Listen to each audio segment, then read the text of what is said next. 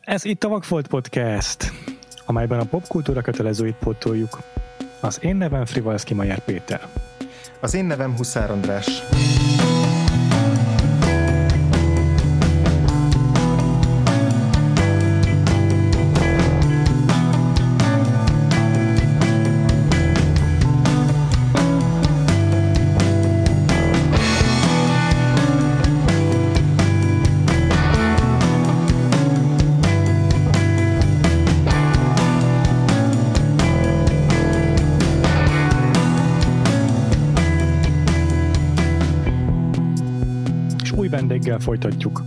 Vendégévadot, amelyben most már biztosan tudjátok, minden héten, egyik héten megnézzünk egy pótlandó filmet a vendégünktől, a rákövetkező héten pedig a vendégünk visszatér egy kedvencével.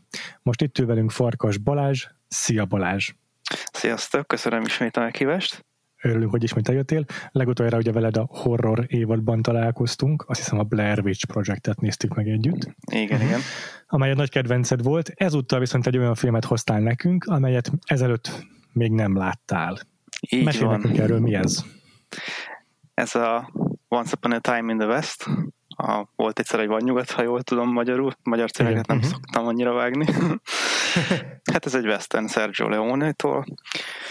És hát a sztorihoz azt tartozik, hogy még egyetemista koromban voltam nagy western rajongó, és a Stuttgarti főiskolán tartottam előadást western filmekről, és akkoriban megnéztem egy csomó western filmet, és teljesen kiégtem belőlük, és ez, ez volt az, ami kimaradt ö,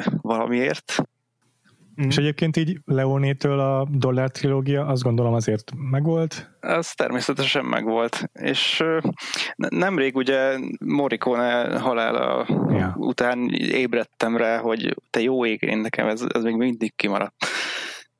Aha. Úgyhogy ez hatalmas, nagyon-nagyon elszégyeltem magam. Úgyhogy, úgyhogy ezt választottam. És a Dollár trilógián meg a volt egyszer egy van nyugaton kívül így, hogy állsz a Leone filmográfiával? Hát a, mi a neve, az amerikásat láttam. Uh-huh. Má, más talán nem is nagyon. Most Azt így hirtelen. Ö, nem, szerintem. Igen. más nem. Igen, ez, Szerintem ezek. én is így. Igen, ezek. Jó. Um, András, akartál kérdezni valamit? Ja, igen, csak azt akartam kérdezni, hogy volt valami oka annak, hogy po- pont ez a film így, így kiesett a rostán, vagy csak így, így alakult?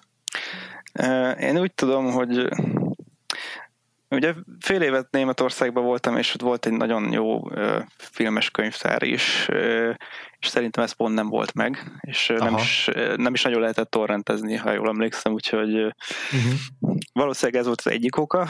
A másik az, hogy hogy mivel Westernnek a teljes egészét néztem, így muszáj volt így bizonyos érákon belül, meg rendezőkön belül is így megszabnom egy határt, hogy ne ragadjak le. Tehát így a, Aha. az első nagyon korai filmektől kezdve egészen az ilyen acid western, meg nem tudom micsoda elkig, Weird West, meg hasonlók, mindent néztem, és hát igen, ez, ez kimaradt. Érdekes. Egyébként a Leone filmográfiával ezért nem állsz olyan borzasztó rosszul, ha végignézek a film, filmjein, mert a négy western filmem, meg a, meg a volt egyszer egy amerikán kívül még kettő alkotása volt. Az egyik a Duck You Sucker, amit nem tudom mi a magyar címe, meg a Rodoszi Kolosszus. Tehát ennyi. Aha, igen. Hát majd egyszer. Ja, igen, és így a, ez, ez tök érdekes, hogy, hogy akkor tartottál egy ilyen, gondolom egy ilyen fél éves ö, szeminárium volt? Ja, ez nem, vagy, vagy csak egy Egy előadás? órán belül egy előadás.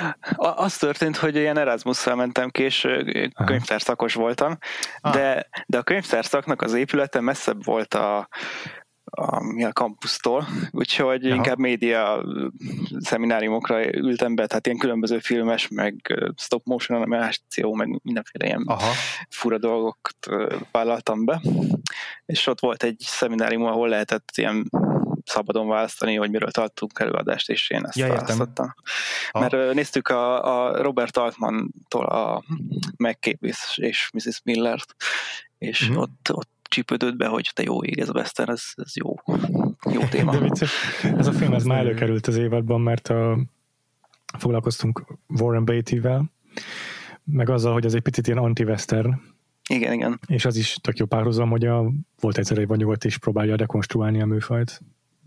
Igen, közben meg tök jól bele is áll, hogy, Igen. hogy az. Igen, szerintem is. Én, én, én sokkal jobban értékelem az olyan fajta ilyen posztmodern vagy dekonstruktív uh, műfai filmeket, amelyek azért simán műfai filmként is tökéletesen tudnak működni. Igen. A Dollar trilógiában az, az volt az érdekes, hogy az jobban játszott vele, tehát így érezhető volt rajta, hogy kicsit így figurázza ki a dolgokat, de ez az meg így komolyabban vett a dolgot. Aha, igen, igen, szerintem is. András, te mikor látod először? Ja, mindig belé folytam a szót, de most már... de most már csak azért is belém folytad a szót. Igen. Hogy, hogy én mikor láttam először a Volt egyszer vagy nyugatot. Nekem ilyen elég, elég hosszú történetem van ezzel a, ezzel a filmmel, mert szerintem ilyen kamaszként láttam először, vagy kis kamaszként. Nekem akkor volt a nagy western korszakom, viszont én akkor én akkor inkább a, hát nem, nem is azt mondom, hogy a klasszikus westerneket, hanem inkább úgy fogalmazok, hogy az ilyen kalandosabb, akciódusabb westerneket szerettem, mint a Hétmesterlövész, vagy a Tombstone, és, és akkor, amikor leültem ez elé a majdnem három órás monstrum elé, akkor én így, én így inkább untam azt a filmet, meg nem értettem. Tehát voltak a nagy pillanatai, amiket így nagyon élveztem, meg ugye mit a nyitó jelenet, majd nyilván beszélünk róla bővebben is, de hogy, de hogy ugye az egész, az, az, az, az, az kicsit nem, nem, nem tudtam rajta fogást találni, Sokkal inkább a, a dollár trilógiát szerettem akkoriban a Leonétől, főleg a, a középsőt a pár dollárral többért, az így a leg, szerintem így a leg, megint csak a legkalandosabb a, a háromból talán. És, és akkor ez így is maradt sokáig, hogy jó, igen, Sergio Leone-t én nagyon bírom, meg a westerneket nagyon szeretem, de így pont ez, hát ez az egyik legnagyobb westernként számon tartott film, hát ez, ez nekem nem tetszik annyira. És akkor így ilyen szerintem ilyen 5-10 évenként, hát inkább 10 évenként így vissza-visszatértem hozzá egyszer-egyszer, és így minden alkalommal jobban tetszett meg így minden alkalommal, amikor visszatértem hozzá, akkor így kezdtem felfedezni, hogy ez igazából nagyon jó, és azt legutoljára öt éve láttam, a, a, akkor, amikor behozták nálunk is a művészmozikba, itt a budapesti művészmozikba, és akkor elmentünk együtt a Péterrel megnézni, és, és az is így bebetonozta, hogy nem azt mondom, hogy az volt egy ilyen döntő élmény, hogy úristen, most jöttem rá, hogy imádom, hanem inkább így bebetonozta, hogy igen, ez a film, ez, ez, ez, ez baromi jó. Uh-huh. Úgyhogy nekem ilyen, ilyen hosszas, hosszas szülés volt, mire eljutottam eddig a felismerésig. És nálad, Péter? Akkor, hát hasonló kicsit az élmény, mert hogy én is kamaszkoromban láttam először, de azért arra jóval kevésbé emlékszem arra a megtekintésre, csak így becsípődtek a Charles Bronson kőarca, meg a harmonika, meg egy pár dolog. És aztán a moziban, szerintem, a, a, a, szerintem nem is néztem újra valószínűleg, vagy nem emlékszem, hogy újra néztem volna a mozizás előtt. Aha. Úgyhogy nekem igazából az volt az első teljes élményem a filmből, de hát imádtam minden percét. És akkor mit, mit akartál kérdezni, emlékszel még? Ja igen, csak el, el, el, elakadtam még ennél a Balázsnak ennél az előadásán, hogy tök, tökre kíváncsi vagyok, hogyha így te a klasszikus érából is akkor, így a nem tudom, 50-es évekből is néztél, meg 60-as évekből a klasszikus amerikai westerneket, meg ezeket a dekonstruktív westerneket, hogy volt valamilyen, nem tudom, meglepő tapasztalatod, vagy benyomásod, hogy valami jobban tetszett, kevésbé, vagy így jobban átláttad így a, így a műfajt, hogy a, a kiégés, kiégésen túl? hát ne, nekem az a felismerés volt érdekes, hogy, hogy miért lett ez zsáner, tehát egy külön zsáner, mint a sci meg a fantasy, és hogy miért pont yeah. ez, a, ez a kis korszak ebben az egyetlen egy országban, miért lett ilyen hatalmas. És gyakorlatilag azt fedeztem fel, hogy, hogy a vagy nyugatra való kiköltözése az emberi civilizációjának nagyjából olyan, mint hogyha a Marsra költöznénk, mert teljesen nincs, nincs ott semmi, és mhm. az ember már magával hozza az új technológiákat a vonatot, bankokat, meg ilyesmi. És ez annyira bizarr, annyira durva ez a, az ütközése a nagyon fejlett civilizált dolgoknak és a teljes kietlenségnek. Hmm. És így rájöttem, hogy e, ezt, ezt nagyon el tudja kapni a Westen, és mindegyik al műfajába így beleszerettem valami másért. Mm. Ezen én sokat szoktam gondolkodni, hogy mit teszi a Westent ilyen kitartóvá, meg egy működőképes valami, vagy műfajjá igazából. És ugye nagyon-nagyon-nagyon korán is, amikor még a film Aha. gyerekcipőbe járt, már akkor nagyon sok western volt, és gondolom azért, mert még, még közel volt az az éra, és még így hm. nosztalgiával tekintettek az akkori filmesek, hogy az apjuk, a nagyapjuk mesélt erről a korszakról, tehát mint most a 80-as éveknek a divatja, tehát ott, ott meg elkapta a film ezt az érát, és nem engedte el. Igen, Igen. Ez, nekem, mind, ez nekem mindig tök fura, hogy így a western az egy ilyen, a, a rég, régmúlthoz tartozik az én szememben, miközben a, az első westerneknél tényleg, hogy Balázs is mondja, ott még nem tudom, így a, még azt hiszem a Buffalo Bill is így próbálkozott izé, filmezéssel, vagy, vagy lehet, hogy nem pont ő, de hogy voltak olyan klasszikus igen, ilyen... összeért pony, a filmezés és a pony, western. Ponyba igen. hősök, igen, igen, igen, ez szerintem tök, tök, tök érdekes, hogy, hogy ilyen, ilyen van egy ilyen folytonosság ebben a mítoszteremtésben. Mert ugye egyébként mm-hmm. Amerika tekintetében így valamennyire értem, hogy így náluk így, így kialakult ez a mítosz, mint a határvidéknek az át a, a megtörése és megregulázása és birtokba vétele.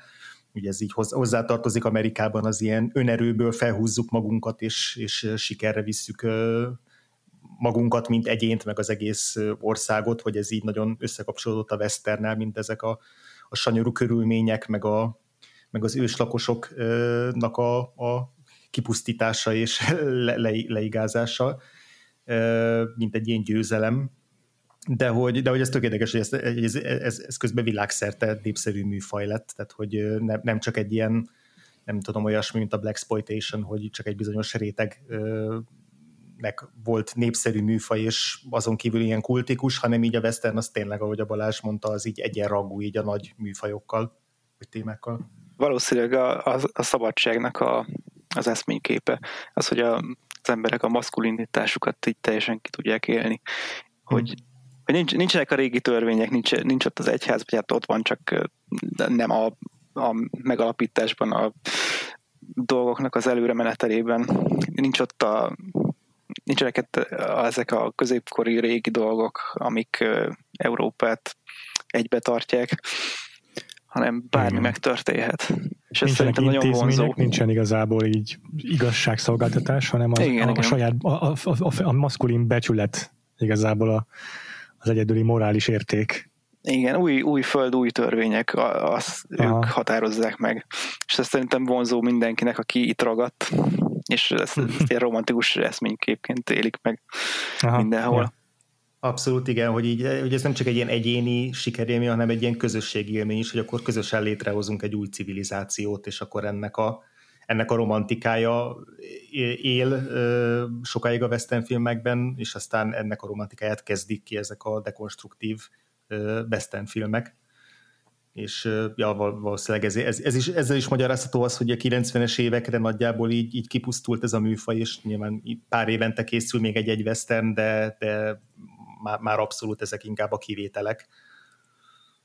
Igen, tényleg ez így elhalt. Az, az is érdekesen a Westernél, hogy így tényleg egy időszakban leg, évente több száz Western filmet és sorozatot készítettek.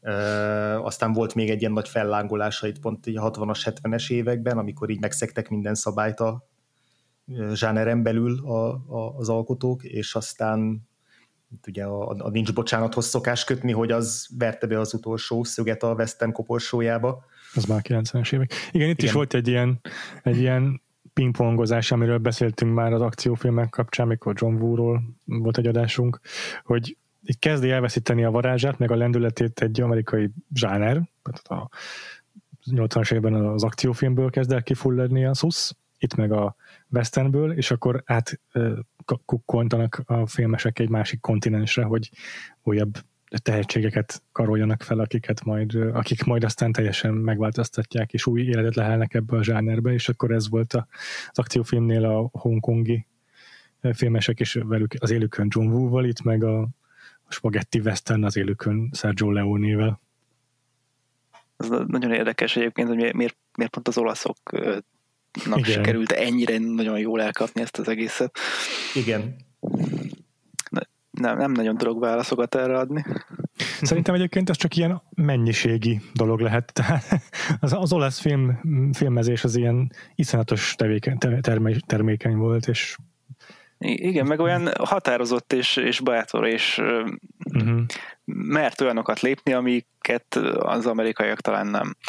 Az amerikaiaknál ugye a cowboy volt az eszménykép, az olaszok meg így a nagy, nagy dumások, meg nem tudom, gangsterek.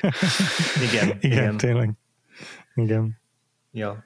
Lehet, hogy így, lehet, hogy így össze, lehet, össze lehet kapcsolni valahol ezt a, a, az olaszoknak a, az ilyen bandita romantikáját így a, a maffiával, meg a maffiával kapcsolatos ö, olasz izé, toposzokkal, nem tudom, ez most csak egy hirtelen eszembe jutott. Hát meg az olasz filmekben nincsenek olyan tabuk, mint itt a Hays Code Amerikában. Mm. Sokkal bátrabbak. Mm. Ja, igen. Ja, érdekes. Hm. De hát Sergio leone meg az is érdekes, hogy ezeket az olasz filmeket, ezeket izé, veretes amerikai western sztárokkal valósította meg, sőt, ugye Clint Eastwoodból ő csinált western sztárt.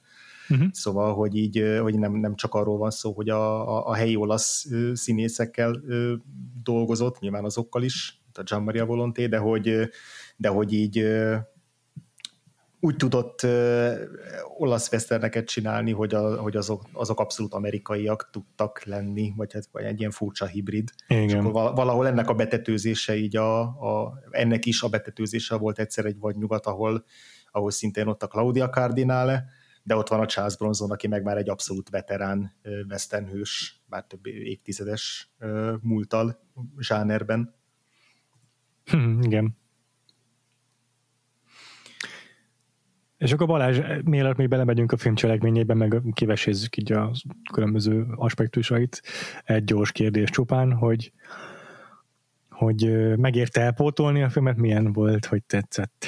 Hú, persze, sőt, kifejezetten örülök, hogy vártam vele, mert így érettebben, meg így tapasztaltabban hm. szerintem sokkal jobban tetszett, mint hogyha így fiatalon belementem volna.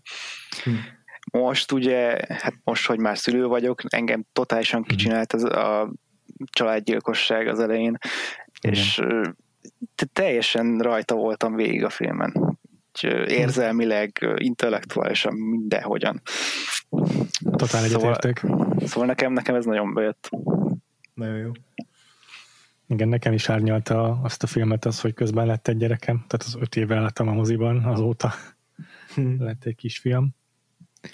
De egyetértek, és egyébként nekem még a tempója is ugyanúgy vagyok, ahogy te, hogy minél érettebb vagyok, annál jobban szeretem ezt a filmet valószínűleg, tehát így a, a, a tempója, amit még korábbi nézők is sokan lassúnak tartottak, az nekem így most sokkal jobban tetszett, és tényleg annyira imádom, hogy ilyen hosszasan kitartott jelentekkel dolgozik a Leone.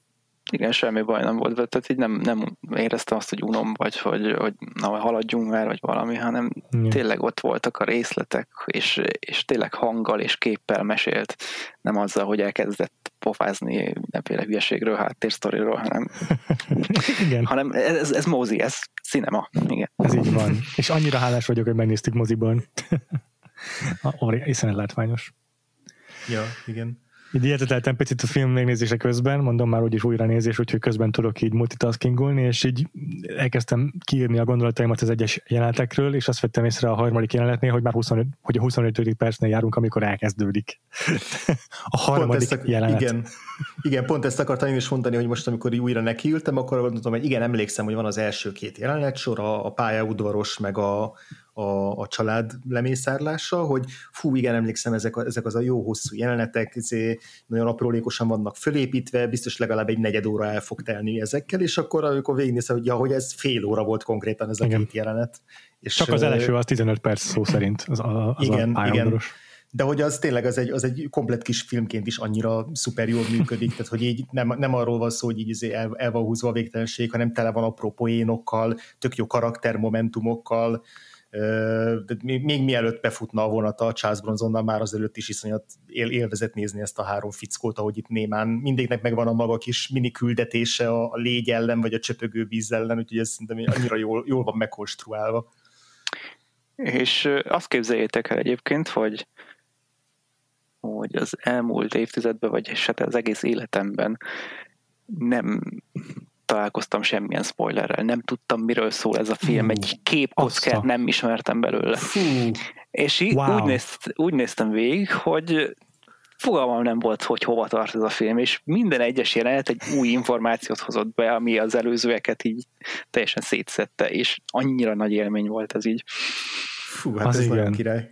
Egyébként pont meg szoktam kérdezni a vendégeinket, hogy hogyha egy ilyen alapfilmet hoznak az évadba, hogy hányszor fordult velük elő az, hogy beszélgetés során elő, előtt a film, és akkor ők így kényszeredett mosolyjal bólogattak, hogy igen, az milyen jó volt, vagy hasonló, de akkor láttam, ezeket téged, ezek téged elkerültek ez esetben. Igen, és uh, amúgy nem szokott zavarni a spoiler, meg uh, itt, itt inkább azt vettem észre, hogy felismerem a filmben azokat a jeleneteket, amiket később mások átvettek, vagy parodizáltak, vagy egyszerűen ja. lekoppintottak. Úgyhogy ez ja. is izgalmas volt. Tényleg, ha már ilyen átvétel. Te a déli időt láttad? Akár esetleg ennek az előadásnak a kedvéért megnézted? Az az, amit a High nagyon... Noon, bocsánat, majd igen. Tudom, tudom, tudom, nagyon-nagyon régen láttam, de és, és semmire nem emlékszek belőle sajnos. András? Uh-huh. Igen, igen, én, én láttam. És mennyire tetten érhető a High Noon első jelenete a Once Upon a Time in the West első jelenetén? Hát erről viszont fogalmam sincs, mert az utolsó jelenetre emlékszem a High Noon-ból, az elsőre egyáltalán nem. Ja, én megnéztem a YouTube-on, és egyébként ugyanúgy kezdődik a két film tényleg. Tehát... Aha, aha. Én, én arra, emlékszem, arra emlékszem a High Noon-ból, hogy az, az, az, ugye a vége, hogy megvan az időpont, amikor majd érkeznek a banditák, akik ki fogják nyírni a főszereplőt, és akkor az egész izé, város elfordult tőle, és akkor az az ilyen visszaszámlálás, hogy hogy tehát a, a, a fináléra való visszaszámlálásra emlékszem, és arra nem, hogy hogyan indul az egész. Ja, uh-huh. akkor kezd visszatérni nekem azzal, amikor így a házból megy ki a kamera, nem? Vagy keverem valamivel? az lehet, hogy már a Searchers. Az, az, az, az, az, azzal keverem, igen, bocsánat, igen. Igen, igen, igen. Hmm. Na, ezekre a filmekre mind utalgat a Leone amúgy tényleg. Na mm-hmm. ezért, ezért volt rossz, hogy egyszerre néztem meg annyi western, hogy teljesen összeolvad az egész egy ilyen nagy mutáns entitás. És milyen, ilyen mutáns nem lehet western szupergrup van a fejedben ezekből a filmekből. Igen, igen. És ezt majd egyszerűen rendbe kéne. Össze kell érintenünk a külön ezeket a proton szálakat, hogy szét tudjuk őket választani. ja, de ezért, ezért nagyon, nagyon, ennek nagyon örülök Balázs, hogy, hogy úgy tudtad végignézni, tényleg így, így semmit nem tudtál róla, mert hogy, mert hogy ilyen, ilyen szemmel nézve, ahogy, ahogy te nézted, szerintem, szerintem már az is tök izgalmas, hogy ki a főszereplője ennek a filmnek. Igen, igen. Így jelenetről jelenetre változik az, hogy hol van a hangsúly, és szerintem ez is egy tök izgalmas része, hogy így próbálod kisilabizálni azt, hogy akkor most igazából kit követsz ezek közül a szereplők közül, meg ki a fontos. Meg ugye bejön nem, nem sokkal később a Cheyenne, és ez nekem tök úgy épült fel, hogy akkor ő is egy ilyen gonosz izé, keci. és, és nem, és tök, tökre imádtam, hogy így fordul mindig. Aha. Nagyon jó. Meg hogy a, a, a Jill, ő is mindig valami máshogy viszonyul a dolgokhoz izgalmas volt nagyon. Ez tudja, és... hogy a, ennek a filmnek egy izé a, ilyen hagyatéka, hogy a Western soha többé nem volt fekete-fehér ezt követően, hanem a szürke zónában mozogott. A klasszikus westernekben biztos eléggé le voltak, játsz, le, le voltak osztva a lapok, hogy akkor ki a jó fiú, meg ki a gonosztevő. Itt senkinél nem lehet eldönteni igazából. Igen. Ja, igen, tehát így, így a Charles Bronsonnál úgy indítasz, hogy, hogy arra számítasz, hogy ő lesz a, izé a, a kőbevésett arcú jó fiú, de hogy, de hogy igazából ő is egy ilyen majdnem ugyanolyan brut, mint a, mint a Frank, csak így legfeljebb a, nem tudom, még, még azt sem mondom feltétlenül, hogy morálban van különbség köztük, hanem, hanem egyszerűen annyi, hogy ebben a szituációban épp antagonisták, mert a, mert a Charles Bronson a harmonikás az ugye rajta egy darabig. Bosszút, bosszút állni. Egy Igen. Már mire gondolsz? Mm. Hát, hogy a, végül aztán a Charles Bronson azért sokat segít a Franknek, hogy ne lőjék le a saját emberei.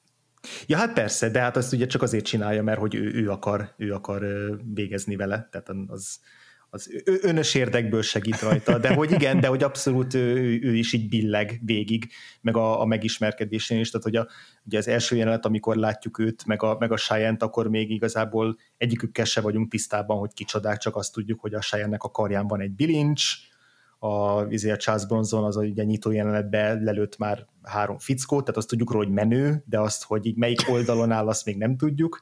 Szóval, hogy hiszen tényleg az, hogy minden egyes jelenetben, ahol ezek a szereplők így először találkoznak, meg, meg így szembenéznek egymással, akkor így folyamatos játék van azzal, hogy na most most akkor kinek kell szurkolni. Még, még sokkal inkább, mint mondjuk a jó rossz és a csúfban, ahol így már a cím is valamennyire uh, nyilván ironikus, de hogy valamennyire azért így pozícionál minket arra, hogy, hogy mi lesz a leosztás.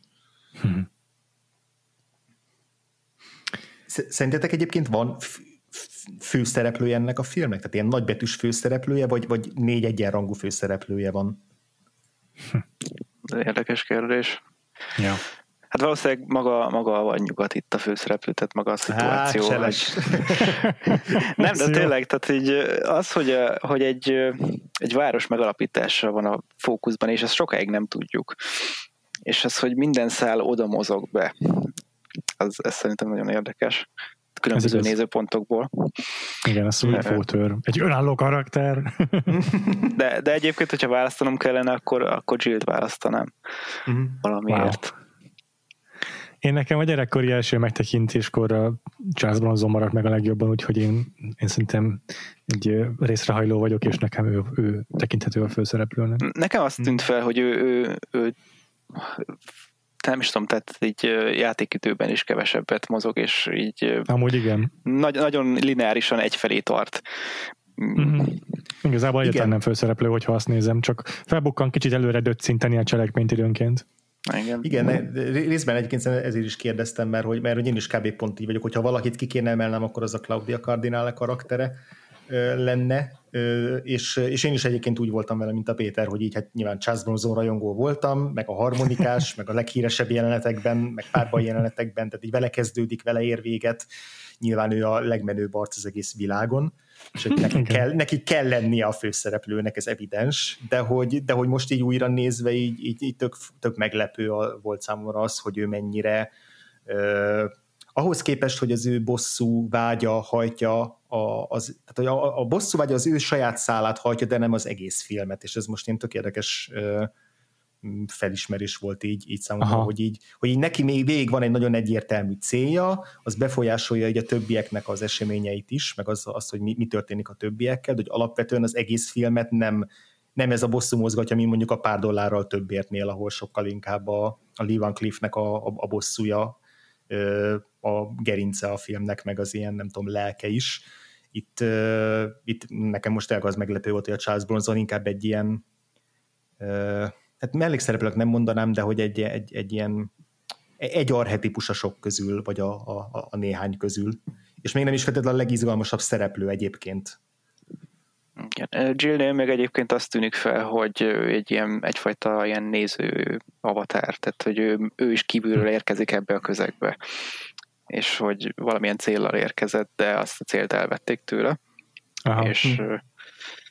Tehát úgy érzem, neki vannak a legnagyobb személyes tétjei ebben Igen. a filmben. Igen. Igen. Egyébként amikor így mondtad, akkor teljesen elgondolkodtam rajta, és, és tényleg úgy, úgy érzem, elfogadom azt, hogy ő, ő a protagonistája igazából a filmnek, a főhőse. Meg igazából ő az egyetlen, akinek van jövője ebben a világban. Hát Tehát, igen. Ugye, ugye, ugye a négy szereplő közül ketten azok holtan végzik a film végére, a negyedik az ja. ellovagol a naplementébe, és, és igazából igen, tehát ő, ő így nem fejlődik sehova, nem, nem fog történni vele már túl sok minden, az, az ő története ez itt, itt így lezárult, és, és a, a Jill az egyetlen, aki, nem is csak az, hogy életben marad, hanem hogy, meg nem is csak az, hogy neki személyesen van jövője, hanem az ő jövője az így összefonódik ennek a civilizációnak, meg városnak a, a megszületésével. Tehát, hogy neki van helye abban az új világrendben, amit kialakul, a többiek meg ilyen ősküveletek, akik, ki, akik, akik így ki, ki pusztítják egymást gyakorlatilag. Igen. Beszéljünk akkor erről a négy főszereplőről még egy picit, mert megneveztük Charles Bronzont, azért nevezzük a színész nevén, mert a karakternek nem igazán van neve a Jill-t Claudia Cardinale játsza, tehát a filmnek az európai főhősnője, mm-hmm. mm, és a két morálisan leginkább ö, sötét zónába tartozó karaktert pedig Jason Roberts, ő a Cheyenne, a, szerintem is egyébként közönség kedvenc karakter, Igen. és, és Henry Fonda pedig a, a legelvetemültebb közülük, a Frank. Igen. Érdekes, hogy a Harry Fonda az ilyen, ilyen szép fiú, meg jó fiú szokott lenni korábban. Igen. Elég, elég korai western szerepekről, szerepekkel futott be, ő azt hiszem már 40-es években westernben szerepel. Igen, az Oxbow Aha. Incident, tudom a magyar Aha. címét. hát, hogy nincs is. Lehet. De igen, ő abszolút ilyen, ilyen, ilyen jó fiú, jó fiúkat játszott. Én, én csak a 12 dühös emberben láttam, meg a néztük Andrással a Lady Eve-et. Nagyjából ezek a szerepek, amik nekem megvannak őtőle. Az biztos, hogy nagyon szokatlan volt a világ számára, hogy ő itt a gonosztevő. Ez kb. olyan, mint amikor Robin Williams sorozatgyilkost játszik, vagy ilyen. Igen.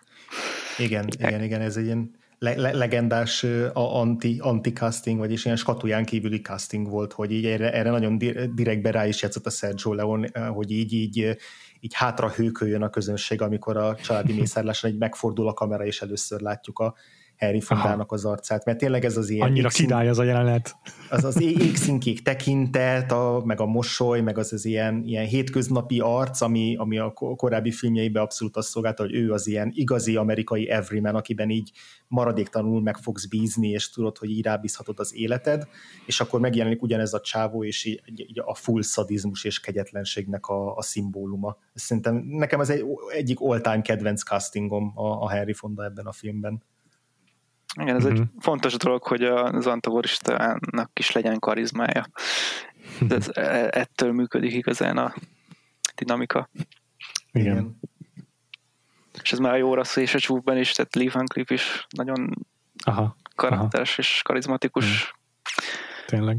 Igen. És azt hiszem, hogy Henry Fonda kért is tanácsot, talán pont a Lee Van Cleef-től, vagy Eli Valaktól, nem emlékszem, valamelyiküktől, hogy, hogy elvállalja-e ezt a szerepet, mert nem akar gonosztevőt játszani, meg nem is játszott korábban európai filmekben. És azt mondta neki a szóban forgó színészek valamelyike, hogy ah, életed, életed izé jól lesz munkája. You, have, you will have the time of your life. Tehát, hogy jó fogod magad érezni. Ennek köszönhető, hogy elvállalta, eléggé bizonytalan volt előtte ebben a dologban. De így látszik is a színészeken, hogy élvezik, hogy így benne vannak teljesen. Ez, Én ez nagyon láttam a legjobban, hogy baromi élvezi ezt a szerepet. Igen, igen. igen, igen. Ő így mind, mind, minden pillanatát így megrágja, megcsócsálja.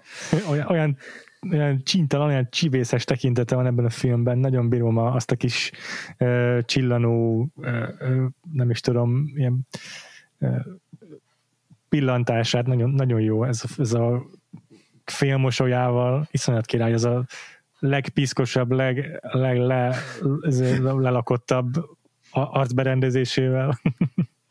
És ahogy nem is tudom mennyire gáz, de így nem is ismertem ezt a színészt, vagy, vagy nem tűnt Aha. fel más filmekben, Aha. vagy nem uh-huh. figyeltem fel rá. És így most így elkezdtem nézegetni, hogy lehet, hogy talán érdemes lenne. Igen, és hiszem, hogy túl sok mindenben láttam ezen kívül. Ja, ja elég hosszú karrierje volt, és, és elég sok West is játszott, de mondjuk amik még így a, a neki ismerte filmjei az elnök embereiben, mm, a, okay. a 70-es évekbeli elnök embereiben ő volt a, a, a szerkesztője a Robert Redfordnak meg a Dustin Hoffmannak, mm-hmm. az volt egy ilyen, egy ilyen nagyon jelentős, jelentős karakter de azon kívül tényleg rengeteg West End, Pat Garrett és Billy a kölyökben játszott, akkor a Ball, The Ballad of Cable Hog, azért azt hiszem talán Oscar díjat is nyert, ez így egy, egy-két évvel a, volt egyszer, vagy nyugat után, kb. ezek a, a leghíresebb szerepei, meg a legutolsó szerepe az meg a Paul Thomas Anderson féle Magnólia volt, a, ő volt a, a haldokló, haldokló apuka, vagy a Tom Cruise karakterének a haldokló szemétláda apukája. Valószínűleg akkor sokat láttam, csak, csak így nem, nem emelkedett ki. Nem nem, meg. Nem tudom. Általában supporting actor szerintem, vagy hát mi ilyen szerepekből ismerjük, ahol ő csak ilyen, ö, hogy hívják ezt, mellékszereplő. András, nem, de... nem ő volt az, aki a híres oszkáros ilyen pratomém főszereplője volt, aki a színpadon kezdett fekvőtámaszozni, vagy keverem? Nem, nem, nem, az a Jack Palance, az egy másik, Jaj, másik az, az, onnan lehet megkülönböztetni őket, hogy a Jason Robardsnak ilyen hosszúkás, hosszúkás izé, kifli arca van, a, a Jack Palance-nek meg egy kocka a fejed, de minden Tényleg. irányban. Tényleg. De nagyon hasonló a karrierjük. Ezt, ezt ja, abszolút, igen, igen, igen. igen. Bocsánat, amúgy ez egyértelműen a Jason Robardsnak így azokból a filmekből, amiket láttam, egyértelműen a volt egyszer vagy nyugat a leg, legszórakoztatóbb, mm. meg legizgibb karaktere, úgyhogy nem véletlen, hogy most figyeltél föl rá először Balázs. És hogy tetszett Claudia Cardinale? Menjünk akkor végig a színészeken. Hát jó volt. nem, nem tudok róla mit mondani. Tehát látszik, hogy kifejezetten benne van érzelmileg is, és érezni rajta azt a sértődöttséget, de kitartást, amit így a nőknek el kellett szenvednie, és látszott rajta, hogy ő ezt érti, és, hm. és hogy iszonyatosan pipa. Nem tudom, nagyon, nagyon jó alakítás volt. Én is kifejezetten szerettem. Látszott, hogy tehát, olyan filmről van szó, amelyben gyanítom, hogy alászinkronizálták őt, de látszott, hogy azért nem totál, nincs totál elveszve a szerepében. Azt hiszem, hogy ekkor már egyébként beszélt angolul, tehát értettem, mit olvas fel. És, és nekem totálisan működtek a, az ő line reading nagyon tetszett az ő alakítása, kifejezetten hatásosak voltak a, a neki adott egy sorosok. Uh-huh. Igen, szerintem ő kb. Ez a, a Jill karaktert ott, ott lehet megvenni azonnal, amikor ugye megérkezik a, a házhoz, és akkor ott ki van terítve a, a család, akihez érkezett volna, és a, a temetés után meg, meg így közli, hogy, hogy, hogy nem megy sehova és marad. Tehát ez a, ez a fajta ilyen, ilyen makadság és kitartás így mindennel szemben, ez, ez szerintem így azonnal rokon szembessé, meg, meg respektálhatóvá teszi a, magát a karaktert, meg a Claudia Cardinalinek is tényleg ez a, ez a tartása, ez szerintem végig ilyen nagyon, nagyon határozott, nagyon markáns, mindegyik férfi szereplővel szemben. Igen. Igen Leona is nagyon, mi csak? Ja, hát csak, hogy, a, hogy ő az igazi érzelmi kapocs a filmhez, tehát a Abszolút. történéseihez, minden. Leona is nagyon előzékenyen fényképezi szerintem őt. Az egyik leg emlékezetesebb jelenet számomra, amikor a házába így be tessék, vagy hogy mondjam, így be betolakszik a Cheyenne, és akkor ott van egy elég hosszan kitartott, elég hosszú párbeszédük, és, a, és abban a jelben nagyon szépen helytáll Cheyenne-nel szemben, akiről azt lehet a gyanú, hogy akkor még, tehát ő még akkor gyanakodhat arra, hogy ő telt a családja haláláról. És tök, tök szép az, ahogyan a Leone ott úgy, úgy helyezi el a szereplőket, hogy azért Cardinale ja, följebb van elhelyezve a képet, tehát áll, miközben a saján ül, és akkor ez itt tök jó, hogy látszik, ahogyan így megszerzi a hatalmat, úgymond, vagy, vagy így leuralja kicsit a cheyenne a, a, a dialóguson belül. Tehát, hogy, hogy nem veszíti el soha a, a tartását ez ebben a játékban a kardinál, ez szenzációs az, hogy mennyire jól mennyire karizmatikusan játszik ebben a szerepben. Azért is nem lehet róla nagyon sokat beszélni, mert egyszerűen így szó nélkül hagyja az embert. Mert nem, nem, nem szórakoztató, amit csinál, meg nem, nem is tudom, tehát nem, nem egy ilyen, amiről sokat beszélünk, hanem ami némán végigülünk, mert, mert olyan. Igen, így a, a, a többiek azok, akik így, a, akik így az ilyen nem, nem is tudom, hogy én is hogy fogalmazzam, de az ilyen, ilyen közönség kedvencebb irányból tudják megfogni a karaktereiket, ugye a Charles Bronzonnak, a, hogyha egyszer elmosolyodik, akkor már, akkor az már, az már így mindent jelent nála, mert hogy amúgy meg így izé baltával van forragva az arca, akkor a Cheyenne-nek igen ez a, ez a, ez a hunyor, hunyorító jellege, akkor a Henry Fondának az ilyen abszolút izé, abszolút karizmája és... Veléig te- romlott karizmája, igen. És te- tekintéje, szóval, hogy, hogy mind a hárman sokkal sokkal több ilyen, ilyen Hát ők szórakoztatóak ebben igen, a filmben. Igen, sokkal több szórakoztató eszközzel játszhatnak, miközben igen. a Claudia Cardinalnek az a feladata, hogy ő állja a sarat. Ja. Amit egyébként szerintem így, így tök nehéz ezt mondjuk érdekesen eljátszani, hogy, hogy ne csak annyi legyen, hogy egy ilyen, egy ilyen hős mártír, vagy egy, izé, egy, egy, egy szent figura, aki, aki tényleg itt állja, állja a, veszte, a, izé, a, a terheket, meg a, meg a nehézségeket. Bizonyos szempontból azért passzíva a Claudia Cardinale, de ez a passzivitás, ez így, ez így csalóka, mert igazából pont az, a, a, attól aktív a karakter, hogy így nem adja fel a egyik veszélyes helyzetben sem azt, hogy, hogy ő itt megteremt magának majd egy életet. És milyen érdekes, hogy a Claudia Cardinalevel is foglalkoztunk már a Vagfolt podcastban, és pont egy olyan film kapcsán, amely szintén így a, a vadon és a, az ilyen felfedezetlen amerikai tájaknak a meghódításáról szól, ez volt a Fitzcarraldo, ahol a Klaus Kinskinek a pionírja mellett játszott, és tényleg. picit hasonló azért a két szerep ilyen tekintetben. Igen, tényleg, tényleg. Egyébként szerintem illene behozni a, az ötödik szereplőt uh-huh. is, a Mr. Uh-huh. Mortont.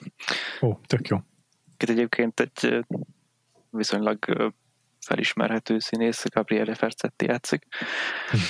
De én inkább a karakter miatt térnék ki rá, mert ő, ő az, a, az a rejtett indíték, vagy rejtett gonosz a Frank mögött, hm. ami, ami fontosabb szerintem. Itt, itt a vagy nyugaton a maga a kapitalizmus, a kapzsiság teszi lehetővé egyáltalán azt, ami Frank.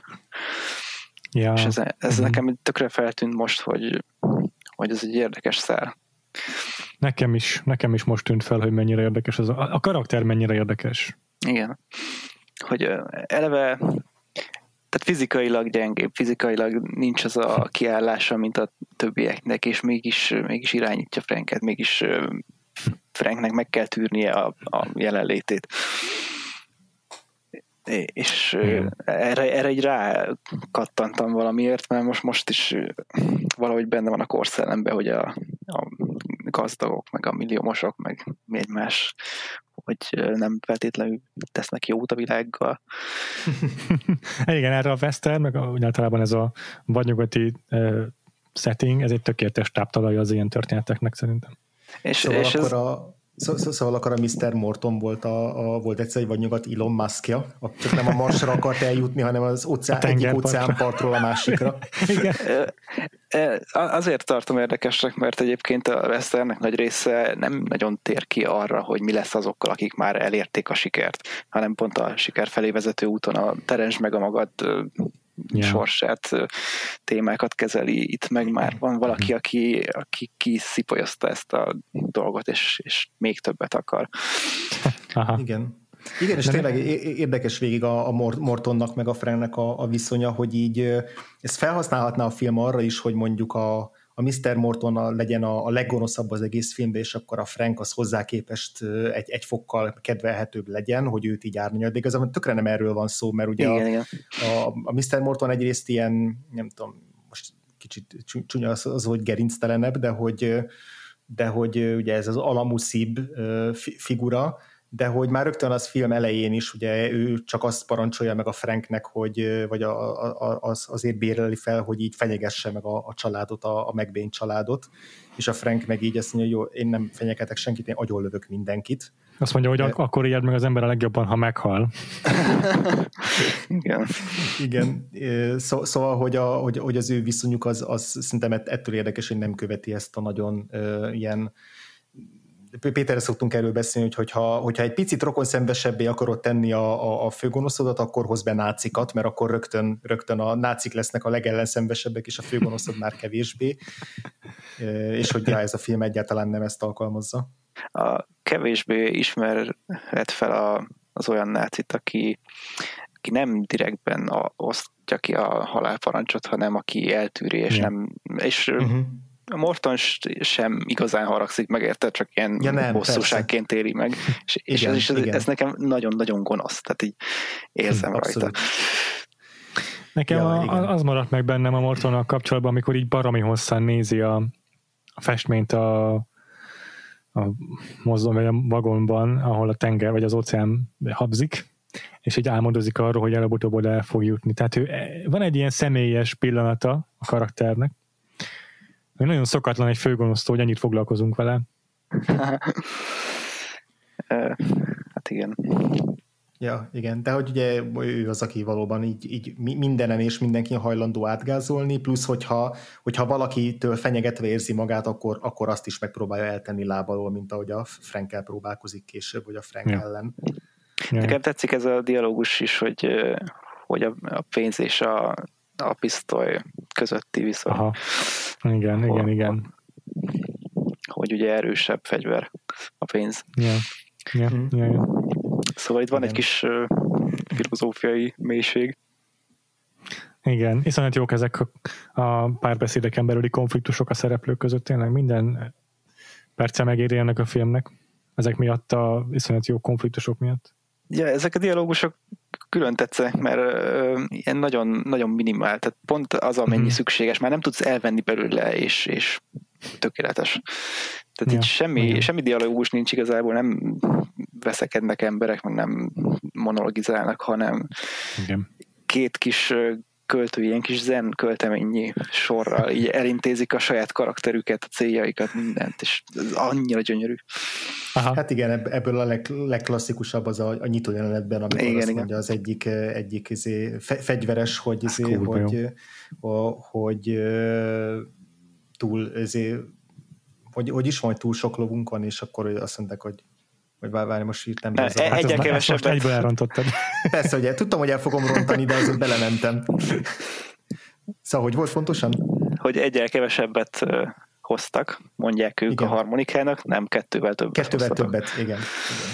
Beszéljünk akkor a, a forgatókönyvről, mert ez annak az érdeme végül is a stáblistában nevek, akik fel vannak tüntetve a Leone mellett, mint forgatókönyvírók, az Bernardo Bertolucci és Dario Argento, mindkettőjüket ismerjük, mint önálló filmrendezők. Igen, igen. És magát a screenplay-t pedig uh, Sergio Donati-val jegyzi Leone, viszont még fontos kiemelni azt is, hogy ezt a screenplay-t utána le kellett fordítani angolra, amelyhez egy Olaszországban élő amerikai azt hiszem egykori színészt kértek fel, ez volt Mickey Knox, és uh, állítólag neki köszönhetőek az, hogy ezek, a, az, hogy a, ezek az egysorosok ennyire hatásosak lettek, ennyire frappánsak lettek. Hmm. De minden esetre elég komoly uh, pedigréje van ennek a scriptnek. Én, én érezni vélem benne a ilyen szamuráj filmek hatását is, tehát a Kuroszava Igen. hasonló. Ott is Igen. ez a keleties nagyon, nagyon mély és nagyon egy, igen. Aha. Ezek a kis haiku-szerű dialógok. Simán. És hát ugye maga a rendezés is, tehát maguk az akciójelenetek, a, a párbajok is azért Kuroszavára utalnak. Aha. Aha, igen. De, de, itt, de itt is észrevettem, hogy ez így hasonló. Szerintem is egyértelmű, igen. Leonet egyértelmű, hogy itt lett a Kuroszavai számára a maraknyi dollárért is konkrétan feldolgozás vagy Kuroszavának, úgyhogy ja, tudjuk, igen, hogy igen. van egy ilyen összefüggés. De egyetértek abban, hogy a párbeszédnek a fényképezése, azok a széles nagy látképek, amikor mm-hmm. egy városban felállnak egymásra szembe a szereplők, az nagyon kuroszavás. Igen. Sergio Leone gyakorlatilag alig, alig hajlandó használni ilyen, ilyen mit csatokat, tehát hogy vagy, vagy szuper közelről szuper veszi közeli. az arcokat, meg a szemeket, vagy ilyen iszonyatos nagy totálokat, a, ahol a tájban szerepelnek az emberek.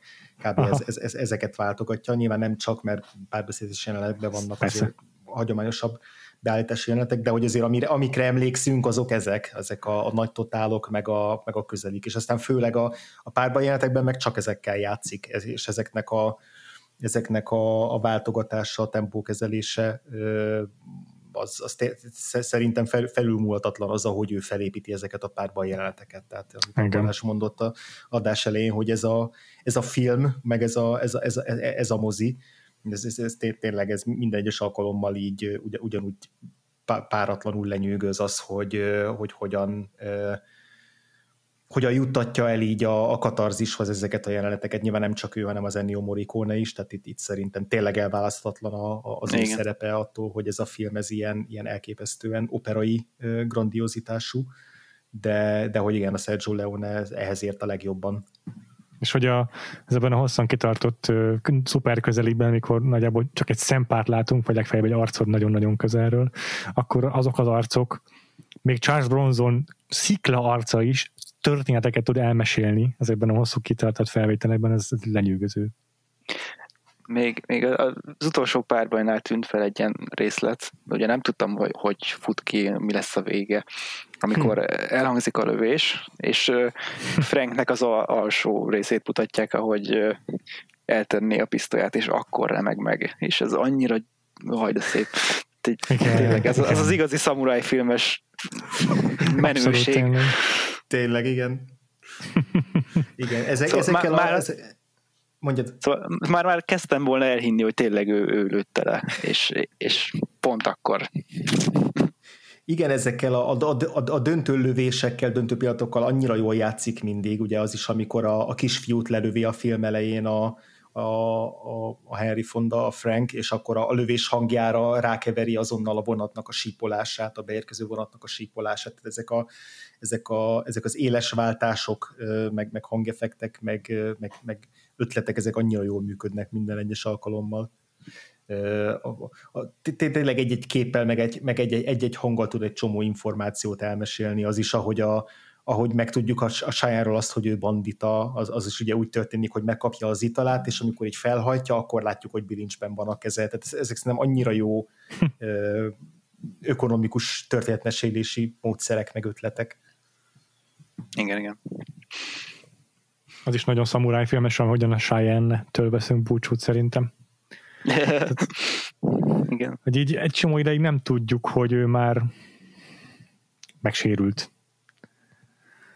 És csak leül a, a, a, az út szélére a porba, felfedi, hogy van egy lőtt sebe, és uh, megkéri a, azért Charles Bronzont, hogy akkor hagyja békén őt ott az, az teljesen olyan, mint, egy, mint az ilyen, nem tudom, Three Outlaw Samurai, meg egy csomó ilyen csambara van, amikben így az ilyen roninok, tudod, félig meddig azért rossz fiúk, félig meddig azért van némi erkölcsi iránytújuk, és akkor a film végére ők is elnyelik a méltó büntetésüket. Totál egy ilyen befejezés ez a, mint a Cheyenne kap.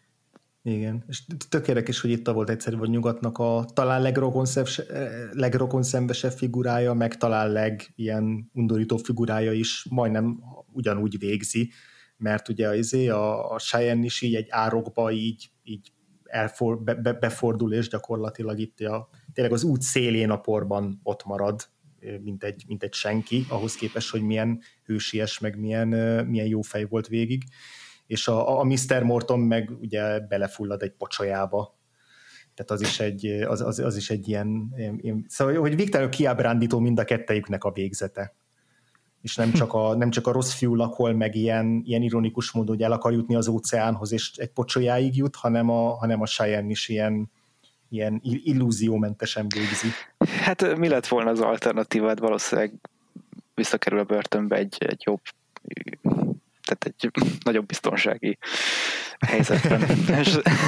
tehát ez, ez, egy, ez egy szebb halál, vagy nem tudom, szebb búcsú tőle. Aha. Igen, de hogy, de hogy, de hogy magától, magától a filmtől meg nem kapja meg azt a sejen, hogy, hogy egy, egy hősies lőpárbajban önfeláldozva, önfeláldozó, megmentsen valakit egy szuper ugrás közben izé kapja a halálos sebet. Nem is látjuk azt az eseménysort, amikor ő, amikor ő sebet kap, hanem tényleg csak, már ja. csak a következményeit. Hm. Igen. Ja. És hát igen, a Morton se egy ilyen nagyon kielégítő kivégzésben veszíti az életét, hanem tényleg egy pocsolyába. Igen. És érdekes, hogy ott Frank ott elgondolkodik, hogy talán lelövi, de aztán mégse. ja. Me- megspórolja a golyót, mert nem értemli meg. És akkor neked ez a Balázs, neked ez a harmonika nem tudom, dallam, ez se volt meg? Az a nagyon közismert párhangjegy. Abszolút. De kemény. És, Akkor és úgy, egy picit a Morricone-ról. Mondd csak. Úgy, úgy beleragadt a fejembe, hogy az, az még most is hallom, tehát Aha. nagyon durva. Igen, ez, ez nekem és, ez az egyik első Morricone dallam tapadásom ugye életemből. És az az érdekes, hogy a filmzene nem szólal meg ugye az első negyed órában, és az első alkalommal, amikor megszólal, akkor is így diegetikus, tehát benne van a filmben a harmonika, ja. és, és az Morricone, ugye. Ja. És így egyből felismerem, mert felismerem, és mégse filmzene szól, tehát nem aláfestés, hanem mm-hmm annyira, tehát mint egy pisztolygolyó, úgy szíven üt. ez elképesztő. Igen, ez az, az, az első fél óra ezt tök jó játszik ezzel a filmzenével valóban, hogy itt a, a nyitó jelenetben csak itt diegetikusan jelenik meg, akkor utána kapunk egy újabb nagyon hosszú jelenetet, ahol nincs filmzene, ugye a családnak a lemészárlása. Pontosabban egy darabig nincs filmzene, tehát ott ugye a, Amikor a megérkezik Frank, akkor már... Akkor be, beüt, igen, de hogy addig a hangokkal játszik, a madaraknak a hangjával, a nyikorgással, ott annak a kútnak a hangjával, azzal, ahogy hirtelen elhalkul minden, és akkor jön rá a, az apuka, hogy valami nem stimmel, tehát hogy itt ott a hanghatások uralkodnak, de amint eldördül az első, vagy eldördülnek a lövések, és megérkeznek a frankék, akkor, akkor megjön a, a frankiknek a téma, és onnantól meg így, így nagyon hangsúlyos a, a következő, nem tudom, 10-15 percben a zene, tehát nem csak a, a Franknek a témája, hanem amikor utána megérkezik a Jill, az egy egyik legszebb ilyen Morricone filmzene rész, amikor, amikor ugye hiába várja, hogy érte jöjjenek, és akkor át, átmegy ott a, a pályaudvarnak a, a vasútállomás épületén, és így fölemelkedik a, ugye földaruzik a, a kamera, és először látjuk meg ezt a nyüzsgő várost, és, és akkor így, így árad a, a Morricone-nek az ilyen a romantikus zenéje, azt szerintem gyönyörű. Igen, hát morricone az egyetlen célja itt, hogy így teljesen kibelezzen érzelmileg azonnal, és könyörtelenül, és nagyon működik. Aha. Uh, lehet, hogy furcsa lesz ez a, az asszociáció, de megint a John Woo jutott eszembe, mert a Killerben is szerintem nagyon hasonlóan használja a zenét Woo, hogy beszéltünk annál a filmről arról, hogy mennyire operai, és abban is folyton van egy ilyen kicsit popszámos, majdnem áriás téma, uh-huh. ami teljesen operai, és, és állandóan visszatér, főleg akciójáték alatt, és ebben a filmben is az a három-négy zenei téma, ahogyan így eléri a crescendót, ez tiszta opera. Nagyon hasonló eszközökkel dolgozik szerintem a két rendező. Mm. Egyébként Tarantino is megpróbálja ezt csinálni, de így most ezt a filmet nézve jövök rá, hogy neki mennyire kevésbé működik. hogy, hogy így örülök neki, hogy a legjobbtól akar tanulni, de, aha, aha, de nem jön össze neki ugyanez. Igen, ez valahogy ez a, ez a technika ez nem működik akkor, hogyha, hogyha nagyon ironikusan használod. Vagy akár csak egy kicsit ironikusan, tehát a Morricone-ban nincs semmi irónia. Esetleg abban lehet, hogy hogyan passzol össze egy-egy filmjelenettel a zene, de hogy, de hogy maga a film zene az, az, az abszolút romantikus és, és őszinte és áradó és, és ez, ez, ez kell ahhoz, hogy hasson, mert amint idézőjelbe teszed bármilyen módon ezt a zenét, akkor az már el, el fog távolítani tőle, és már, már nem fog úgy, úgy izé földhöz vágni, mint, a, mint ezek a Morricone zenék. Amúgy hát meg itt ugye az eredetiség. Ja, uh-huh. Hát, hogy itt, itt ez az eredeti, ez, ez, ehhez készült, ez minden összeállt, így minden apró részlet egy felé tart. Uh-huh. Ezt, ezt nem lehet reprodukálni, amikor reprodukálni akarod. Igen, és szerintem a Morricone zenéje is az, hogy ennyire operai, az se, az se öncélú. Akkor sem lenne baj lenne, ha öncélú lenne, mert önmagában gyönyörű, meg, meg, meg fantasztikus de hogy annyira hozzájárul ahhoz, hogy ez a film ez ilyen mítikus lép, lép, léptékeket öltsön, tehát amit, amiről már beszéltünk egy korábban, hogy a, hogy, hogy a korábbi Sergio Leone filmek azok, azok ilyen kalandosabbak, meg, meg ilyen kikacsintósabbak, meg, meg nem tudom, furmányosabbak, és, és ez pedig sokkal őszintébb, és sokkal ilyen arhetipikusabb is sok szempontból. Tehát ez, ez a film ténylegesen a amerikai mítoszteremtésről szól arról, hogy itt, itt ez a mítosz megteremtődik, és egyben le is rombolódik azáltal, ahogy a, ahogy a szereplők végzik, meg ahogy a, a, a Frank egy utolsó szadista rohadék, a Cheyenne, a, a, a film hőse az, az, az árokban végzi, a harmonika az megérkezik, bosszút áll, elmegy, nem történik semmi, és közben jön a, a vasút, és jön a kapitalizmus, és az fogja uralni ezt a kontinenst. De hogy, de hogy közben itt van ez a, itt van ez a, ez a western legendárium, meg ez a mítosz, aminek ugyanúgy emléket állít, és, és az, hogy az egész film ilyen mesei, meg mítikus, meg ilyen nagyívű, ehhez, ehhez maximálisan hozzájárul az, hogy a, hogy a Szóval ez a lép, léptékhez passzintja a zenéjét a, a Morricone. Igen. Minden ilyen nagy legyen, meg széles, meg, meg, meg érzelemdús. És ugye a hangszerek is ezt, ezt tükrözik, tehát ugye klasszikus filmzenékben nem szokott lenni harmonika, meg húr, vagy ez pengetős. Mm. És ja, ez, igaz. ez egy nagyon, nagyon izgalmas, amit itt összekatyvaszol. és, és, és ez, ez lett ugye a utólag a Westernnek a definitív hangzásvilága. Igen, és nagyon igen. fura. Nekem, nekem óriási megdöbbenés volt, mert én ezeket láttam kicsi koromban csak. És nekem óriási megdöbbenés volt visszanézni a John Ford, meg ezeket a igazi klasszikusokat, hogy mennyire, mennyire hagyományos a hangszerelésük ehhez képest. Ugye a visszajövőbe harmadik részével, amikor Clint Eastwoodot felemlegeti Márci, és nem tudja a doki, hogy az ki, meg hogy, hogy miért, miért így néz ki, és ott, ott nagyon, nagyon szépen ezt megmutatják, hogy a két korszak különbsége, ja. hogy, már, hogy Márti már, már, már ez a western, ez a Clint Eastwoodos, meg spagettis, meg mi egymás. Ja, koszos, koszos poncsó, meg nem, a, nem az ilyen színes izé, cowboy cucc. Igen. Ja. Szerintem ebben a filmben a Morricone-nél tökéletesen összeér az, amit a korábbi, tehát a Dollár trilógiában fel, fel hogy mondjam, soroltatott. Tehát az első film az még egy nagyon alacsony költségvetésből készült, és így emberek huhognak, és az a filmzene, meg ilyen pár ez egy csörgő, meg hasonló, tehát nagyon ilyen low-key kis filmzenéje van, és akkor a trilógia az Ecstasy of gold ér véget, ami egy ilyen iszonyatosan ö, széles hangzású, tényleg nagy crescendójú, hatalmas zenemű, és akkor ebben a filmben meg ez tök jól ez a kettő összeér, mert a, a, a, a diegetikus, diegetikus harmonika játékból átmegy néha ezekbe a ilyen hasonló katartikus, teljes azért, szimfonikus darabokba, az hihetetlen libabőrös élmény. Nekem egy ilyen örök filmélményem, vagy nagyon alapélményem az a jelent, amikor a Cheyenne így oda löki a, ezt a lámpást a kocsmában, a sarokba, a kocsma sarkába, és akkor uh-huh. ott mhm. fel ö, tehát meg, meglátjuk a Charles Bronson arcát, aki eddig csak a harmonika, akinek addig csak a harmonikája hallatszódott, és akkor a harmonika mellé becsatlakozik a gitár, meg csomó egyéb hangszer, és meg szóval az orkestra és, és, és ott egy hatalmas katartikus momentum, amikor meglátjuk a bronzont. Ezt nagyon szeretem. Igen, pedig tök biztos, hogy ugye Pota Bronzon már láttuk korábban, tehát hogy ez egy, ez egy tök Igen. jó ilyen bemutatkozás, ilyen, ilyen nagyon grandiózus bemutatkozás, de hogy ő, őt már láttuk korábban, tehát hogy igazából ez már, már ilyen komikusnak is hathatna, hogy így, hogy, hogy, hogy így csak, csak ott abban a, abban a izé, kocsmában, amikor, amikor meglátjuk, akkor is kap egy ilyen hatalmas izé, szimfonikus izé, csúcspontot, mikor igazából nem is történik aztán semmi.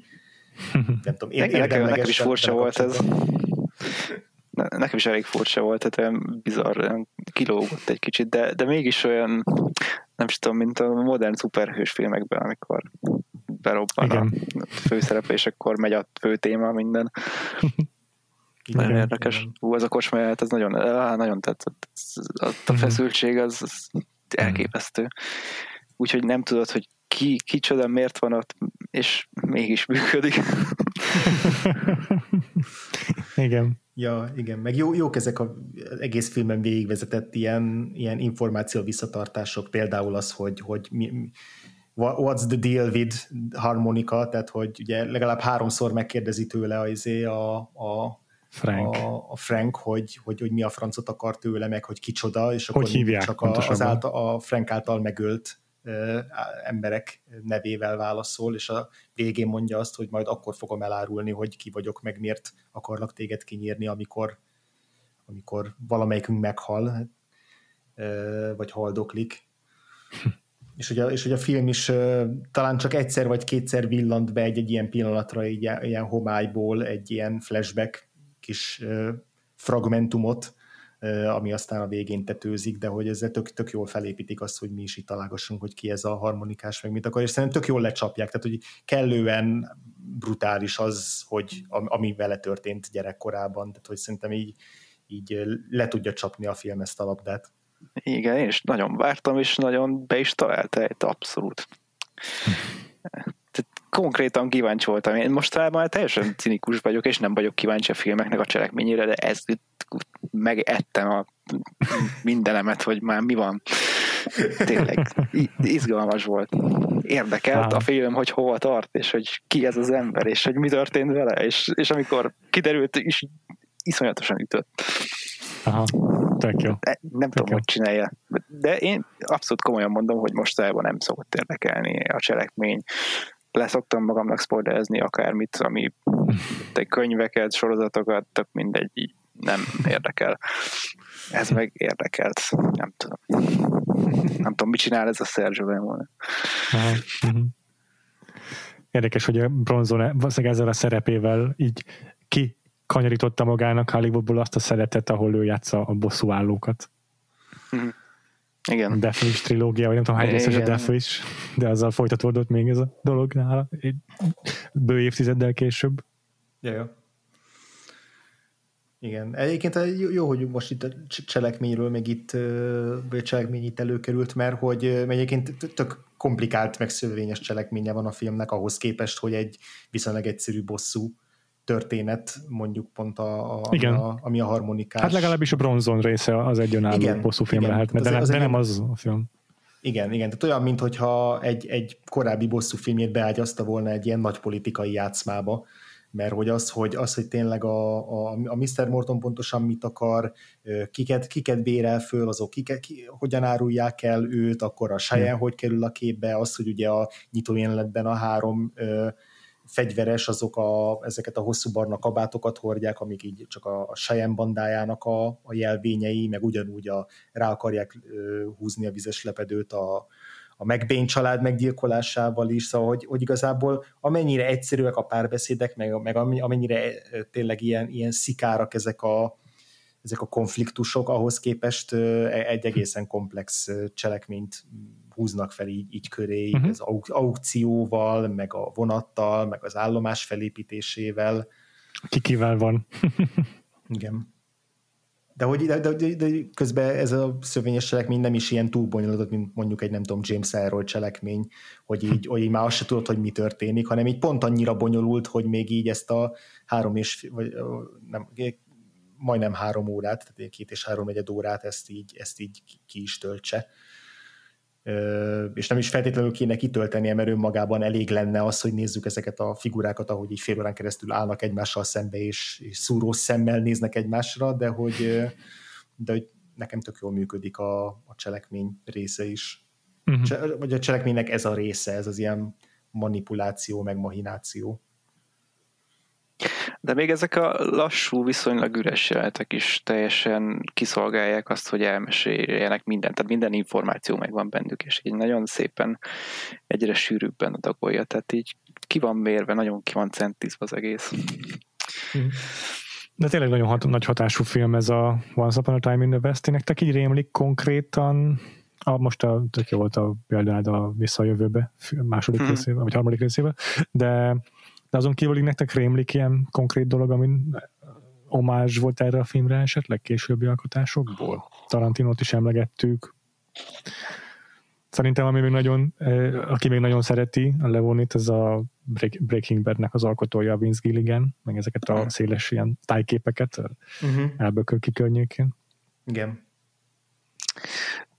Az a baj, néhány jelenetnél úgy éreztem, hogy, hogy ezt szinte minden filmben láttam. Jaj, igen. Igen, De- nekem nem tudom, hogy így van de szerintem az a flashbackek, amiket egy a Charles Bronson arcán vagy szemén keresztül látunk, az biztos, hogy más film is eljátszotta már Igen, igen. ezt a lassú ilyen reveal-t. Jó, én biztos ki tudnám kirakózni, hogyha lenne időm meg kapacitásom, de, Ja. de té- tényleg minden jelenetnél éreztem azt, hogy ez, ez valahol biztosan volt még egyszer. Aha.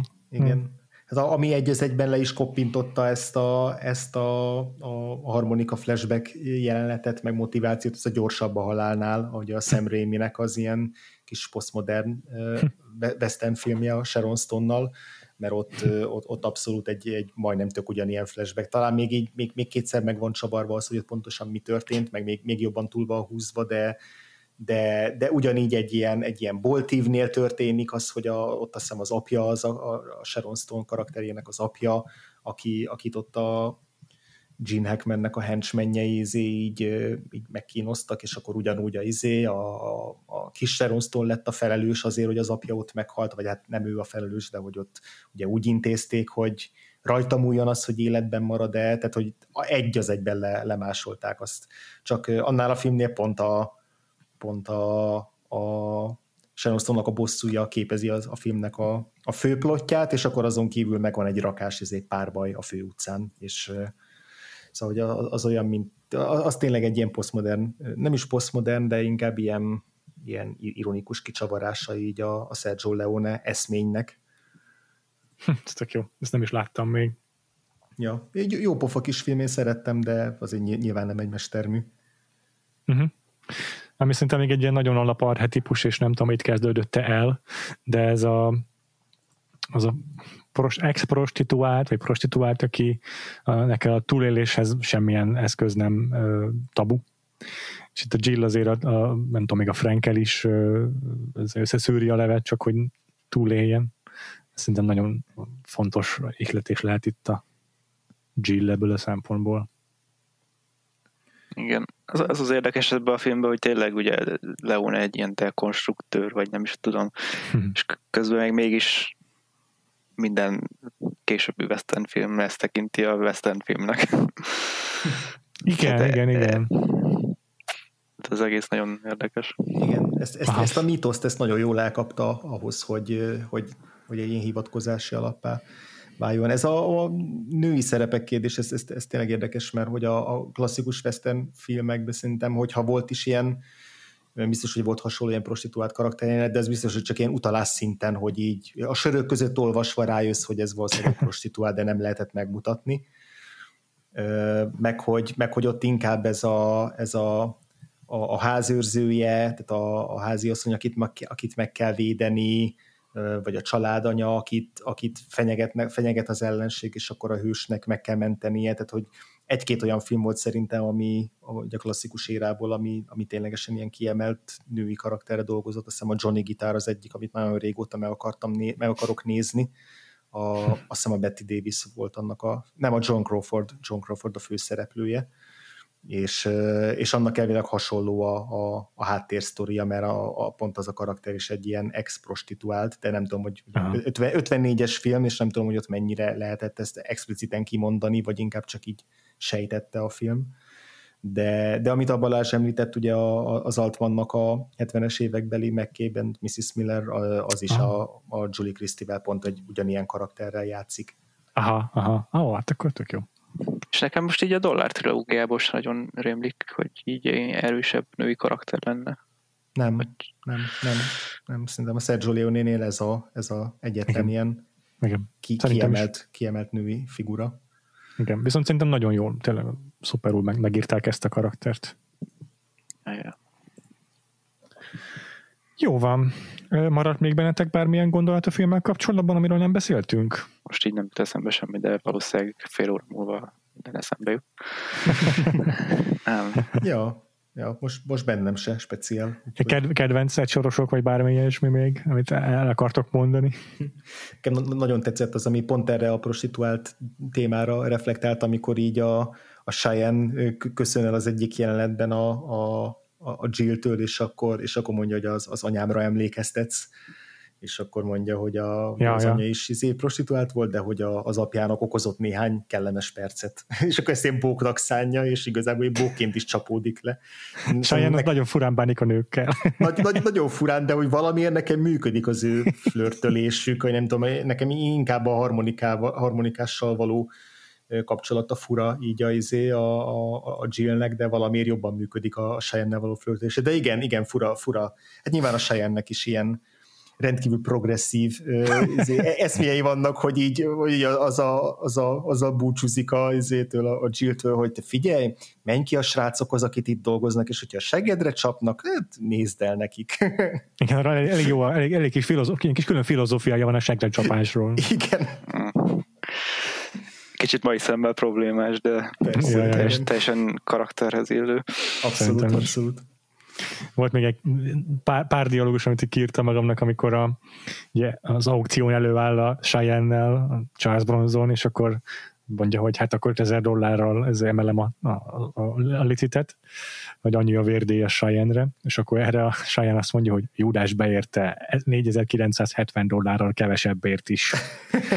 azt mondja, akkor még nem is volt dollár, de azt mondja, de szemétládák azok voltak. igen, igen, ez, ez jó volt.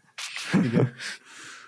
Meg hát, a, ami szintén a, a filmnek a fináléjában a, aláhúzza az egész film tézisi témáját, az a Henry és a Charles Bronson utolsó, vagy bocsánat, a Henry Fonda, a Frank utolsó vagy uh, Charles Bronsonnal, hogy a, Frank ugye akkor már rájött, hogy a Mortonnal való üzletelés az nem, volt, nem, nem, volt, nem érte meg annyira, meg az egész üzlet azért igazából így nem érdekli és akkor azt mondja neki a Charles Bronson, so you found out that you're not a businessman after all.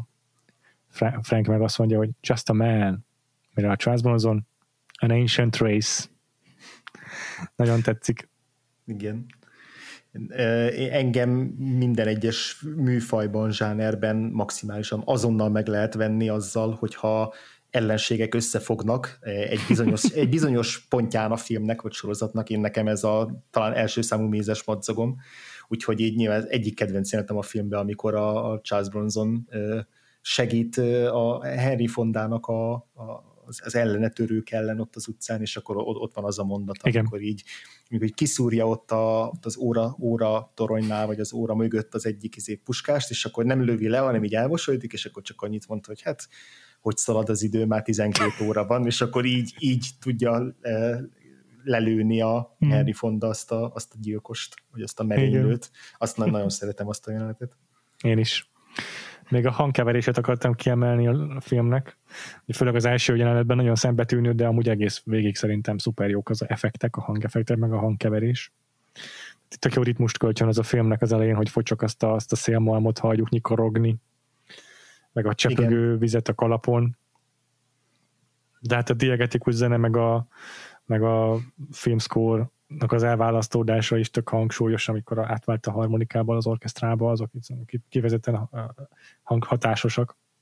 Még, még egy valami tetszett nekem, ami hogy amikor Jill először szeretne kimenni a, a farmra, vagy a ranchra, vagy mi ez, és akkor mondja, hogy ez ennek a neve Sweetwater, és akkor kiröhögik és közben meg ez, ez lesz a kulcsa, hogy tényleg ott van csak víz, és emiatt épülhet fel Igen. a város. És ez egy kis na, nagyon apróságnak tűnik, de nekem így tetszik ez az ív, hogy, Aha. hogy ezt így elrejtették. Igen. Már Igen. így az elején. Igen, igen. Ez jó, igen. Ja, a, a, akit én még mindenképp ki akarok emelni, a egyik kedvenc arcom a filmtörténetben a Woody Strode. Ugye, a, a fekete a, bőrű? Aha, igen, igen, a nyitó jelenetből. Imádom ezt az arcot, csodá, csodálatos arca van Woody Strode-nak. és ő is egy ilyen nagy, nagy western veterán, nyilván ez az egyik leghíresebb pillanata, de tök, tök régóta meg akarom nézni, volt 1966-ban egy The Professionals című western film, aminek ilyen a szereposztás, hogy benne van Burt Lancaster, benne van Lee Marvin, akkor benne van Robert Ryan, aki ugye izé a, a, a vadbandának volt az egyik főszereplője. Oh, benne van Jack Palance, akit már emlegettünk. Na. Tényleg az, az összes izé kemény arcú, meg kemény öklű izé Western Star, és akkor még pluszba Claudia Cardinale is, és Woody hmm. Strode. Ez, ez, ez, ez nagyon izgat ez a, ez a film. Szerintem biztos, hogy nem lehet annyira jó, mint amennyire, amilyen jónak én fel skicceltem a képzeletemben, de, de a, a poszterén annyi a tagline, hogy when you want action, you want the professionals. És akkor így ilyen X, tudjátok, ilyen X-be a két ilyen heveder, töltény heveder így át van vetve, és ott körülállják a, a Lee Marvinék. Ez hogy, jó. ja, és a, a Woody Strode-nak az utolsó szerepe pedig pont a gyorsabb a halálnál volt, amit említettem 95-ből, Aha. ahol a, a szemő játszott a, a, az ilyen koporsó készítőt, és akkor az a, a másik Sergio Leone filmre volt utalás, mert emlékszem Aha. talán, talán a, az első uh, első részében, amikor így ilyen lovagol végig a Azaz. Clint Eastwood, és akkor ott átsolja a koporsókat a, a, a készítő, és akkor azt hiszem ő, ez volt a, a Woody Strode. Szóval Szuper. Ő, ő, csak ki, ki, ki akartam emelteni, hogy nagyon jó, jó, jó figura. Uh-huh.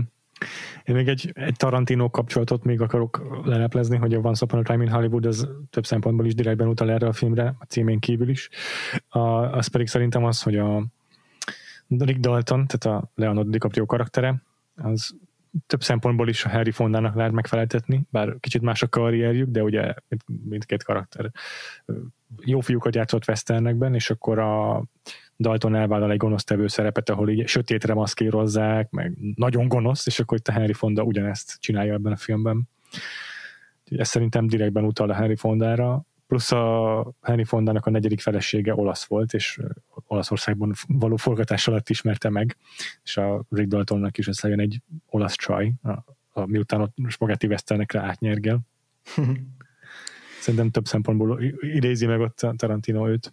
Uh-huh. Ja, még, még, még két gyors dolog eszembe jutott. Az egyik az, hogy, hogy tippeljetek, hogy melyik közkedvelt filmes cowboy karakter kapta a nevét Woody Strode-ról. Hát a Toy Story is. Yep, pontosan. Sheriff Woody az elméletileg róla kapta a nevét. A, a másik, meg amit még csak így ki akartam elni most abból, amit Péter mondott, hogy, hogy azt is nagyon szeretem a Once Upon a Time in the West-ben, hogy így mindig főszereplőnek ilyen iszonyatosan mocskos és büdös az arca. Tehát, hogy így, hogy így, hogy így messz, messziről érzed, hogy ezeknek az embereknek ilyen iszonyatos testszaka lehet, és ugye van egy-egy jelenet, amikor bizonyos szereplők így fürdőt vesznek, és így mindegyiknél érzed, hogy nagyon nagy szükségük lenne rá. Tehát tényleg a, izé, a Harry Fondának is így a verejték már így, nem tudom, hónapok óta izé, éget rá az arcára, az övésén teljesen kicserzett arc, akkor a, izé, a Jason Robertsnak a szakála is ilyen teljesen ilyen izé, koszlottnak tűnik, szóval ez nagyon tetszik, hogy ők egyikük se ilyen szép. Ez egyébként a, a díszletekben is észrevehető, tehát minden így el van koptatva, meg így be van lakva, tehát nem, nem érzed rajta, hogy ezek ilyen tipikus westernes díszletek, amik most húztak fel két hete, és kifestettek meg minden. Nem, tényleg Igen. ott Ja, ja. Igen, jelmezek is ugyanilyen porosak, meg porlepték, és akkor olyan szokatlan, amikor megérkezik a Jill a fekete ruhájában, Igen. még ilyen szép. Egy dologban inautentikus, az, hogy mindenkinek gyönyörű szép fehér fogsora van és teljesen szabályos. De ez szerintem része az esztétikának. Szerintem ez a Leone esztétika része. igen. Ja, pedig amennyi dohányt köpködnek ebben a filmben, az alapján nem lenne szabad ilyen szép, szépen villogó fogsoriknak lenniük, de hát Igen.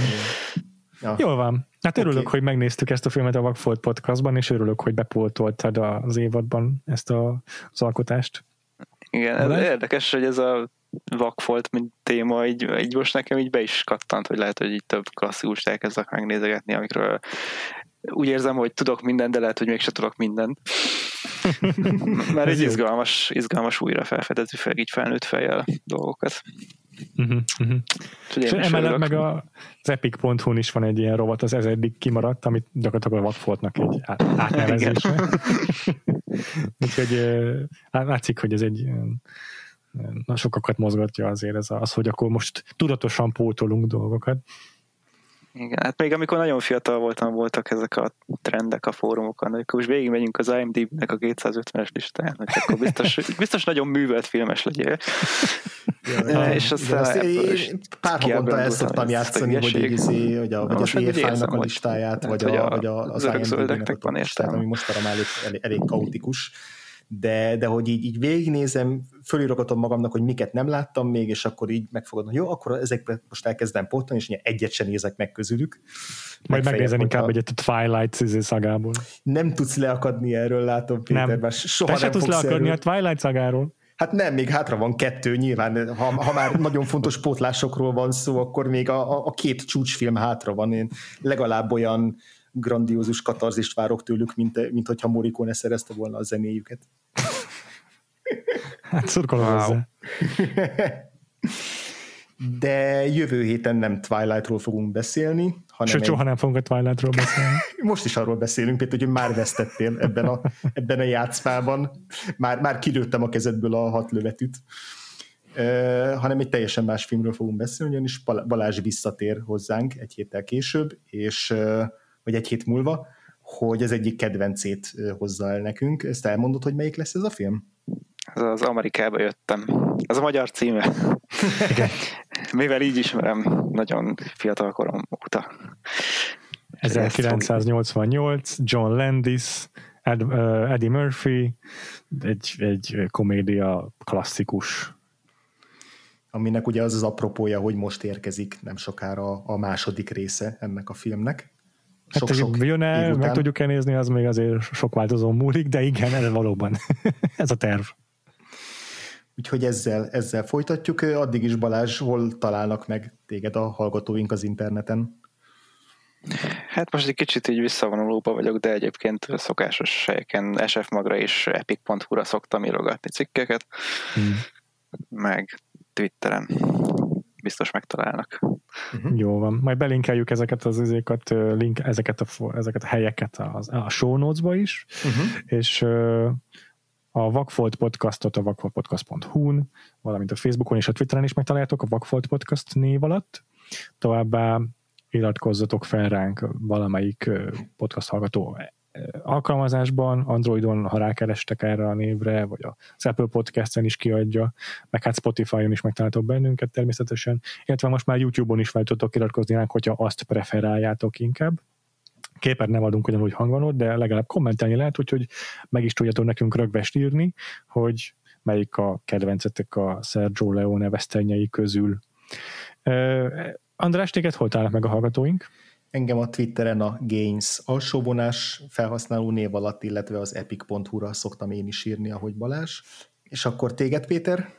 Engem a Freevo néven találtam meg a Twitteren, illetve ne felejtsük el megelíteni, hogy van egy Patreonunk is, patreon.com per Vakfolt Podcast, ahol támogatói ö, tartalmakban is részesülhettek, hogyha, hogyha csatlakoztok a kis közösségünkhöz, akik a Vakfoltot támogatják. Egyébként tényleg ennek a kis közösségnek köszönhetően vannak már jobb mikrofonjaink, és igyekszünk egyéb módon is fejleszteni ezt a podcastot.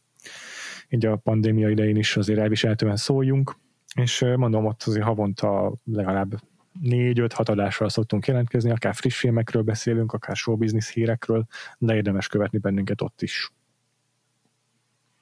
És akkor jövő héten jövünk a, az Amerikába jöttemmel, és addig is sziasztok! Sziasztok!